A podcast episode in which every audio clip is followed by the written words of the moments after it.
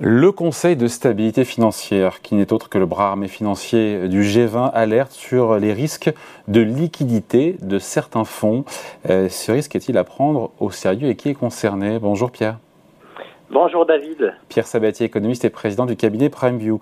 Juste, de quoi déjà est-ce qu'on parle quand on parle de ce risque de liquidité? En gros, c'est quand un client qui a souscrit, qui a acheté un fonds d'investissement veut récupérer ses fonds c'est ça le problème de liquidité. Si jamais il n'arrive pas à sortir et à récupérer ses fonds, c'est ça un problème de liquidité Exactement. Bah, en fait, quand vous achetez un fonds, vous leur donnez de l'argent. En gros, euh, le, monde des fonds, c'est quoi? C'est de la gestion d'épargne collective. C'est-à-dire qu'en fait, euh, un fonds, ben, vous allez payer avec de l'argent, euh, des pièces sonnantes et trébuchantes. Alors, c'est plus comme ça, ça c'était avant. Mais on va dire, c'est vraiment avec de l'argent liquide, finalement. Que vous allez donner au fonds. Et ce fonds, enfin le fonds va faire quoi de cet argent-là? Eh ben, Il va l'investir dans des actifs qui peuvent être des actions, des obligations ou autres, hein, peu selon la typologie des fonds. Et donc naturellement, quand vous, voulez reprendre, en fait, vous voulez euh, euh, vendre les parts de ce fonds-là pour récupérer votre argent en, on va dire, en monnaie, encore une fois, sonnante et trébuchante, hein, en argent liquide, eh bien, le fonds euh, a l'obligation en fait, de vous rendre cet argent. C'est logique. Hein, vous lui avez hmm. donné. Et pour ça, il y a des cotations qu'on appelle des valeurs liquidatives qui sont quoi Journalières, hebdomadaires euh Ça dépend, ça dépend, mais la plupart, de, la plupart des valeurs liquidatives, elles sont quotidiennes. C'est-à-dire, en fait, chaque jour, vous pouvez décider d'acheter, bien évidemment, en général, ça pose pas de souci, mais aussi de vendre les parts d'un fonds pour récupérer votre argent. Euh, bien heureusement, c'est pas une prison. Hein, donc, les gens ne sont pas prisonniers, finalement, des fonds dans lesquels ils investissent, même si sur certains d'entre eux, ils vont, ils vont être incités, là je pense évidemment au, au, fonds euro, à l'assurance vie, ils vont être incités à ne pas arbitrer un certain nombre de choses hein, dans, de fonds, mais concrètement, vous avez quand même la possibilité de acheter et vendre euh, quotidiennement euh, les, euh, les fonds que vous allez acheter. Et je rappelle quand même que c'est un élément important, hein, puisque vous savez qu'il y a deux fondations en marché financier, il y en a deux.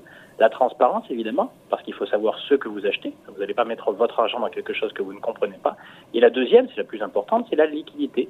C'est-à-dire pouvoir acheter quand on a envie d'acheter, pouvoir vendre quand on a envie de vendre. mais globalement, oui, mais euh, Pierre, globalement, ça pose aucun problème. On peut tous, euh, quand on a des fonds d'investissement, des CICAF, des FCP, globalement, ça se passe en général assez bien. Et en même temps, on parle du Conseil de stabilité financière, mais on a le FMI le mois dernier qui nous a dit, qui nous a également averti sur le caractère illiquide de certains fonds donc euh, illiquide, donc pas liquide. Et là, je me dis, mais quels sont les fonds qui sont visés? C'est ceux qui ont des actifs à l'intérieur qui sont plus difficiles à vendre quand on a un immeuble. On ne peut pas le vendre comme ça du jour au lendemain, évidemment. Alors, évidemment, immobilier par construction est un actif moins liquide qu'une action cotée. Mais non, tout peut être concerné. En fait, rappelez-vous quand même que ce comité dont vous parlez, il a été fondé quand? Post-crise de 2007-2008. Quand, justement, tous des fonds qui paraissaient, ou en tout cas qui, dans l'inconscient collectif, étaient par définition hein, liquides, eh bien, on s'est aperçu qu'ils ne l'étaient pas. Juste, il faut comprendre à quel, moment le risque de liquidité peut apparaître, quel que soit le sujet, hein, et même dans des actions cotées. Il apparaît lorsque vous êtes un gérant de fonds. Que les actions, par exemple, imaginez que les marchés actions baissent d'un coup hein, de 10, 15, 20 parce que bah, il y a des nouvelles de récession qui sont très importantes, des, choix politiques qui peuvent être faits, une guerre, enfin peu importe, hein, que sais-je encore. Il y a des raisons qui font que bah, les, actions, par exemple, en fait, baissent très fortement. Du coup, tout le monde prend peur. Quand je dis tout le monde, c'est l'épargnant celui qui dispose d'argent, qui dispose d'un patrimoine qui était investi en fait dans ce type d'actifs. Il va voir en fait le, gérant de fonds, il va dire moi je veux vendre, je veux plus y être, je veux plus être sur les marchés. il va se passer quoi? Il va se passer l'image est, la suivante, c'est-à-dire qu'en gros vous avez un tout petit tunnel où vous avez une grande salle avec une porte de sortie et tout le monde veut sortir en même temps. C'est ça le risque de liquidité. Donc on peut avoir un problème de d'illiquidité sur un fonds dont les actifs sous-jacents sont très liquides comme des actions si tout le monde veut sortir en même temps. Et c'est encore pire, on se dit, pour les actifs moins liquides type immobilier, infrastructure ou société non cotée Alors ça, par construction, euh, on va dire c'est peu liquide. Donc j'ai presque envie de dire c'est moins risqué. Si les gens n'ont pas compris que lorsqu'ils investissent dans l'immobilier ou dans du private equity, eh bien on est sur des actifs qui sont peu liquides et on ne peut pas disposer de son argent en fait immédiatement lorsqu'on le souhaite. Évidemment, par, je veux dire qu'il n'y a, pas vraiment de sujet parce que ça les gens le savent. Le plus dangereux, hein, le risque de stabilité, enfin, de stabilité financière et d'illiquidité, il est surtout associé au fait que dans des actifs qu'on considère tous comme par construction très liquide, eh bien, on s'aperçoit qu'il n'y a pas moyen de trouver un acheteur, il n'y a pas moyen de les vendre. Sur des timings, sur des moments de marché qui sont des moments de stress, on le comprend bien, c'est pas au quotidien quand tout va bien. Hein. Alors, il y a, évidemment, évidemment. Donc, ça, évidemment, c'est un worst case scénario qui sous-tend le fait que tout le monde veut vendre. C'est-à-dire que tout le monde est dans la salle, la salle prend feu et tout le monde veut sortir tout le monde veut sortir en même temps, donc tout le monde est vendeur. C'est-à-dire que même, même une action totale, imaginez, hein, je prends un exemple, là, oubliez en fait le, nom d'entreprise, mais une action totale, si tout le monde veut la vendre en même temps et qu'il n'y a personne qui veut l'acheter, eh bien il n'y a pas de liquidité. même peu importe le prix. C'est-à-dire que, en, l'occurrence, les fonds qu'ils possèdent et qui veulent récupérer de l'argent en, en, vendant en fait ce titre pour pouvoir le rendre derrière aux porteurs de, parts de fonds qui ont, qui, ont vendu en fait ces mêmes parts, eh bien, ils, n'auront pas l'argent. C'est ça le risque d'illiquidité. Évidemment, c'est toujours un risque qui se matérialise dans les grands moments de stress. Et, qu'est-ce qu'on peut faire 2007-2008. Qu'est-ce qu'on peut faire Parce que quand on écoute le superviseur, ah, en gros, les fonds ne sont, pas, ne sont pas suffisamment en mesure de répondre justement aux demandes de retrait des investisseurs. Est-ce que c'est le cas et comment améliorer ce hum, potentiel de liquidité des fonds d'investissement? Il, y, a des mécanismes qui sont à disposition justement des, des sociétés de gestion hein, pour pouvoir intégrer dans le prospectus, dans les caractéristiques du fonds, des mécanismes de, de rationalisation des sorties. Lorsque vous avez en fait beaucoup de gens qui veulent vendre votre fonds, eh bien, vous ne serez pas dans l'obligation. Il y a un certain nombre de mécanismes, dont celui des gates, hein, c'est des portes, hein, qui par exemple vont, vous permettre de, réaliser en fait l'ordre de vente sur un certain nombre de séances, hein, sur une vingtaine par exemple de valeurs liquidatives maximum. C'est-à-dire qu'en fait, au lieu de tout vendre le même jour, et donc être dans une situation de vente forcée, au final, c'est le porteur de part qui va être perdant, parce qu'en en voulant tout vendre, alors qu'il n'y a pas d'acheteur en face, vous allez en gros casser les prix et donc euh, entraîner finalement un cercle vicieux délétère sur les marchés actions, eh bien vous allez pouvoir l'étaler. Donc il y a tout un tas de mécanismes qui sont possibles, mais bien sûr qui doivent être inscrits dans les prospectus des fonds dans, cette configuration-là, on n'aura pas accès à son argent tout de suite, puisqu'il faudra vendre de manière étalée. Eh bien, pas tout de suite. Et donc, c'est un peu le débat. L'AMF, l'autorité des marchés financiers, met à disposition en fait ce type de disposition, de dispositif, incite la société de gestion à créer des fonds et à intégrer dans les prospectus des fonds, qui caractérisent les cartes d'identité des fonds, ce type de possibilités.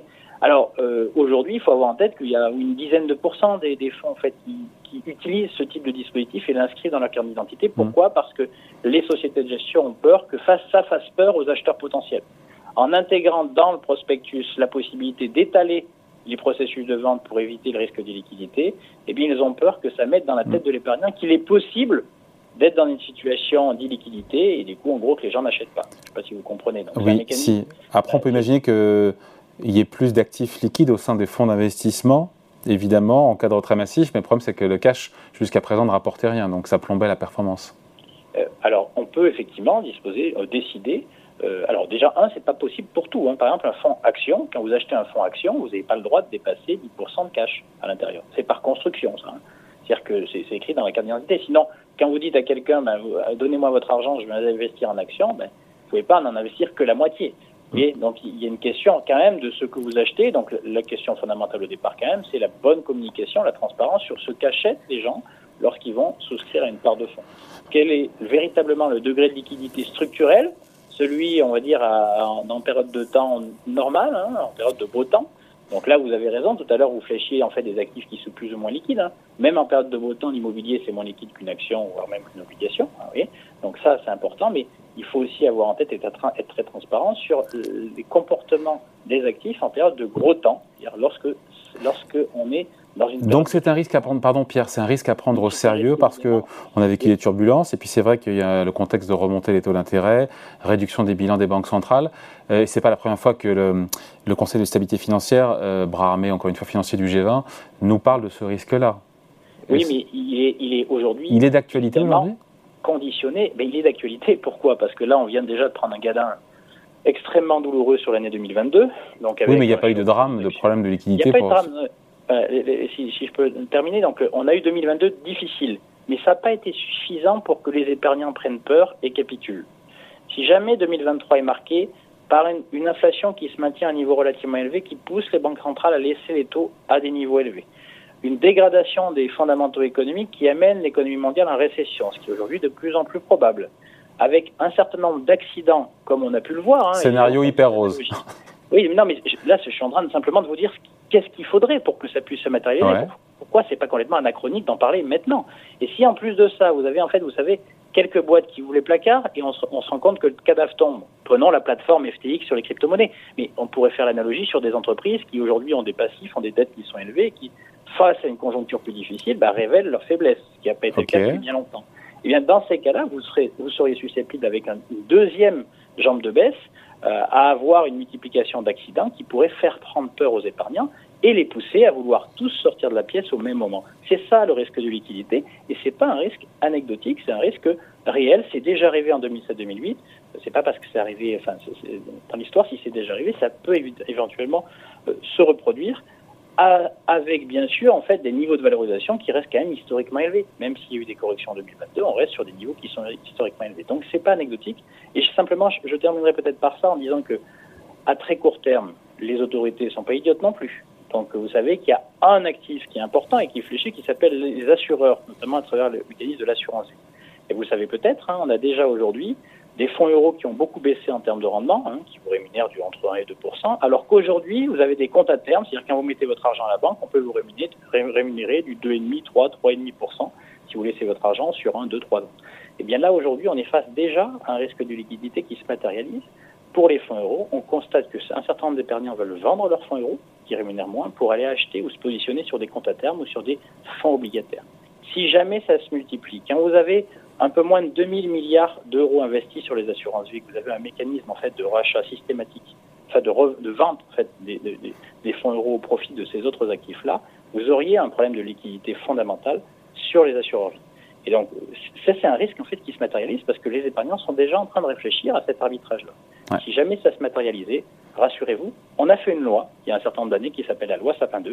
Et là, pour le coup, vous voyez, en pour éviter le risque de liquidité le fait que le bébé parte avec l'eau du bain, Là, en l'occurrence, les autorités diront, eh bien, votre argent n'est pas liquide, vous ne pourrez pas en disposer avant un certain temps ou dans des montants qui seront des montants limités.